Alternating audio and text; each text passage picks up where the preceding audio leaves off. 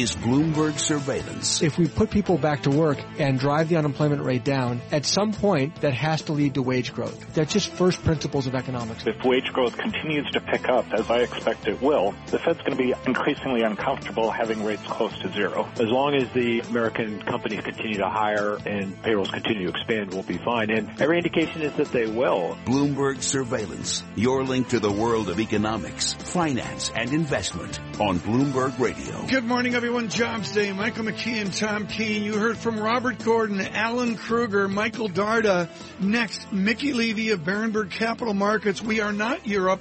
We are not Japan. His optimism on our ability to move forward within this American economy. A very important program note, 1.30 this afternoon.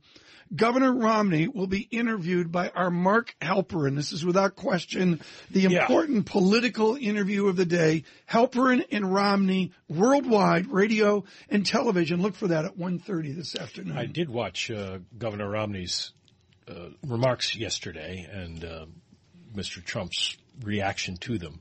And uh, uh, one mm-hmm. told the truth and one did not. Uh, we never give our opinion here, as Michael never. McKee just skirted the uh, issues of the moment. Bloomberg surveillance.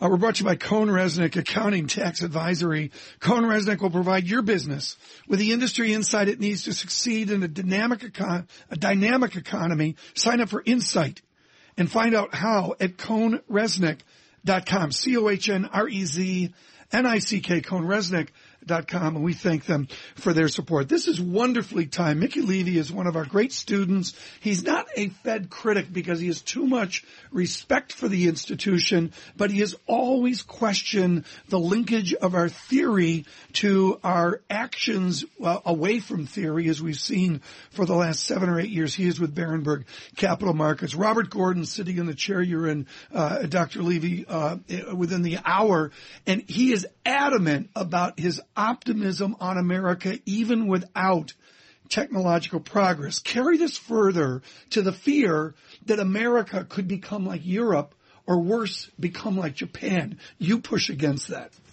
Well, the way I push against it is, you know, the potential growth is endogenous. I mean, if you put in place the right policies, which include, uh, put the Fed aside, when you put in place the right policies, tax and spending policies, how you allocate national resources, regulatory environment, you can you can have very healthy potential growth and very healthy sustained job creation. If you put in place uh, lousy policies that deter uh, future planning and future investment, um, you know, then you're going to have very weak growth. So it's up to our policymakers, and I think that's the, the beginning and end of it. I, okay, and I wish I wish the policymakers would really talk about the policies. But but they don't, and they won't, and they aren't. So what can the Fed or anyone else do in the absence of that? Not much. Okay, so so the bottom line is, you know, monetary policy cannot by stimulating create permanent jobs, and it can't lift long-run potential growth. The ECB is obviously a, a, financial backstop for Europe, but Europe has put in place, some countries have put in place reforms. In the United States, um, all of the, you know, disappointment about the, you know, the moderate rate of growth in the last six years has nothing to do with Fed policy. It has to do with other policies that are, you know, gumming up the, the credit channels and constraining, you know, business investment and, and planning for the future. Well, uh, it, what would you say to the argument that some people make that the Fed is, in a way, complicit with this situation because their extraordinary policies have enabled Congress and policymakers on the fiscal side to avoid doing anything.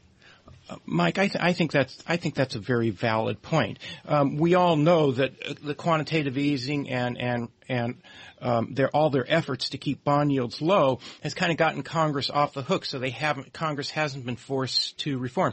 Also, I think there's this this broader problem that everybody, including policymakers, mm-hmm. financial markets, and the economic and financial media look to the Fed to solve all the problems, and they're not able to. If you look at the last six years, the Fed um, has not been able to stimulate aggregate demand in the economy. Help me with the idea that we moved from 10% to 5% unemployment. Dean Maki at Point72 suggesting we get to the vicinity of 4.0. I saw one person quote a 3.9 out into the distance.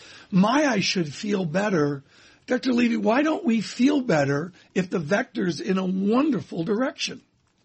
Well, I, I think that's a, a, very valid question, and I and I have a hard time answering it because, as you know, the unemployment rate has come down. U6 has has come way way down. Um, adjusted for inflation, of course, real wages um, ha- have been you know increasing.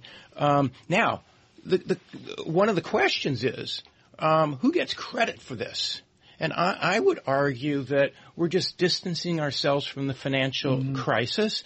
Um, and if you look at um, aggregate demand or nominal GDP growth, it hasn't been the Fed that, that that, that that could rightly take credit for all this. It's just the economy's growing uh, modestly. But yours is a good question. Um, the U.S. economy, we would like it to be growing faster, and I can think of some policies that would would really lift its rate of growth.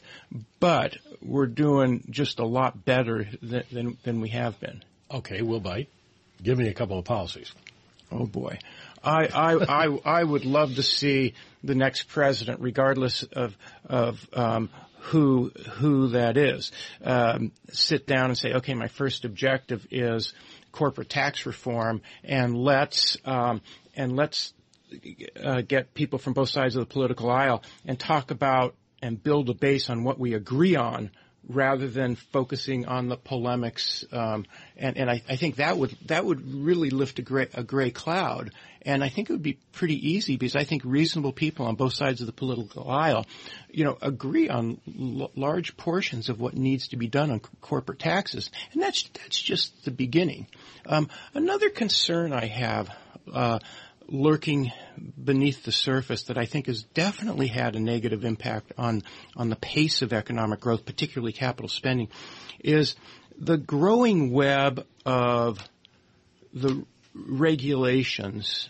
And it's not the things we see in the headlines, it's the fine print and the implementation of a lot of regulations, not in the financial sector, but in the non-financial sector that is on the margin leading businesses in, in a number of industries to temper mm-hmm. back their expectations.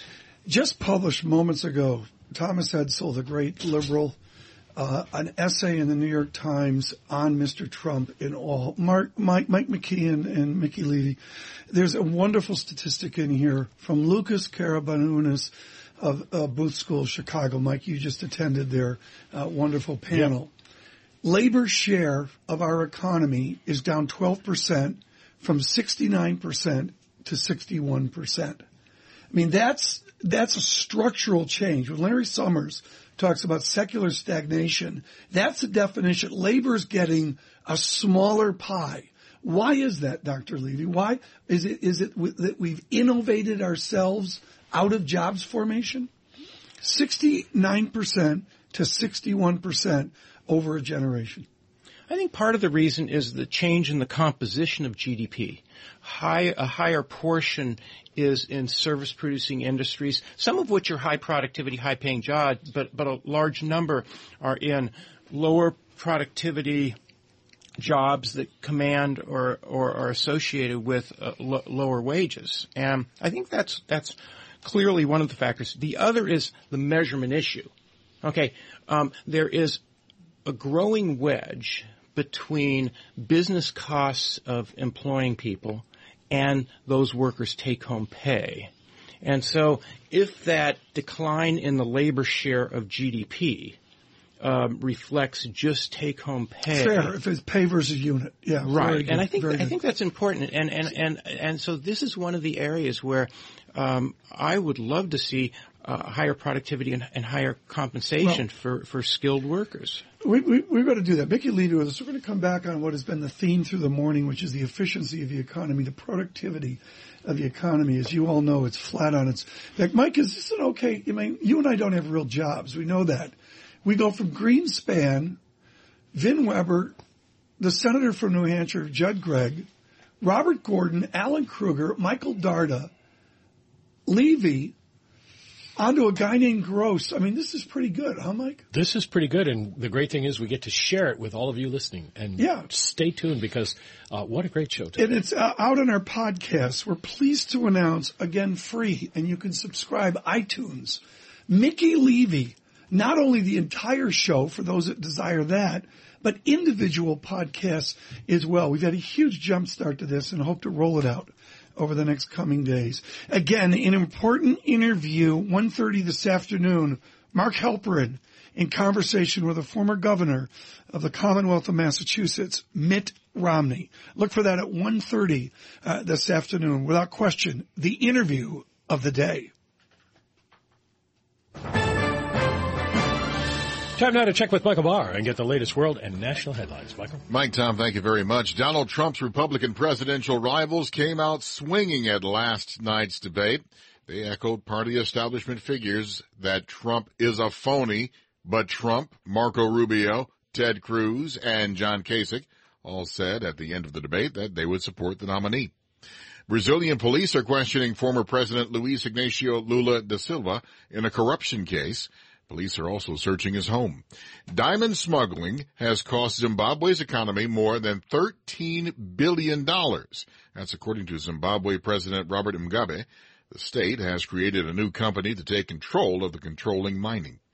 Global news, 24 hours a day, powered by our 2,400 journalists more than 150 news bureaus from around the world. I'm Michael Barr. Mike Tom. And Michael, thanks so much. We are 15, make it 19 minutes away from the jobs report. Again, beneath the headline data with Mickey Levy of Berenberg Capital Markets and then Bill Gross of Janus at Capital. Coming up next, this is what we want to talk about. The lack of America productivity. This is Bloomberg Surveillance. This news update brought to you by the New York Community Trust, where donors like you help them make New York better.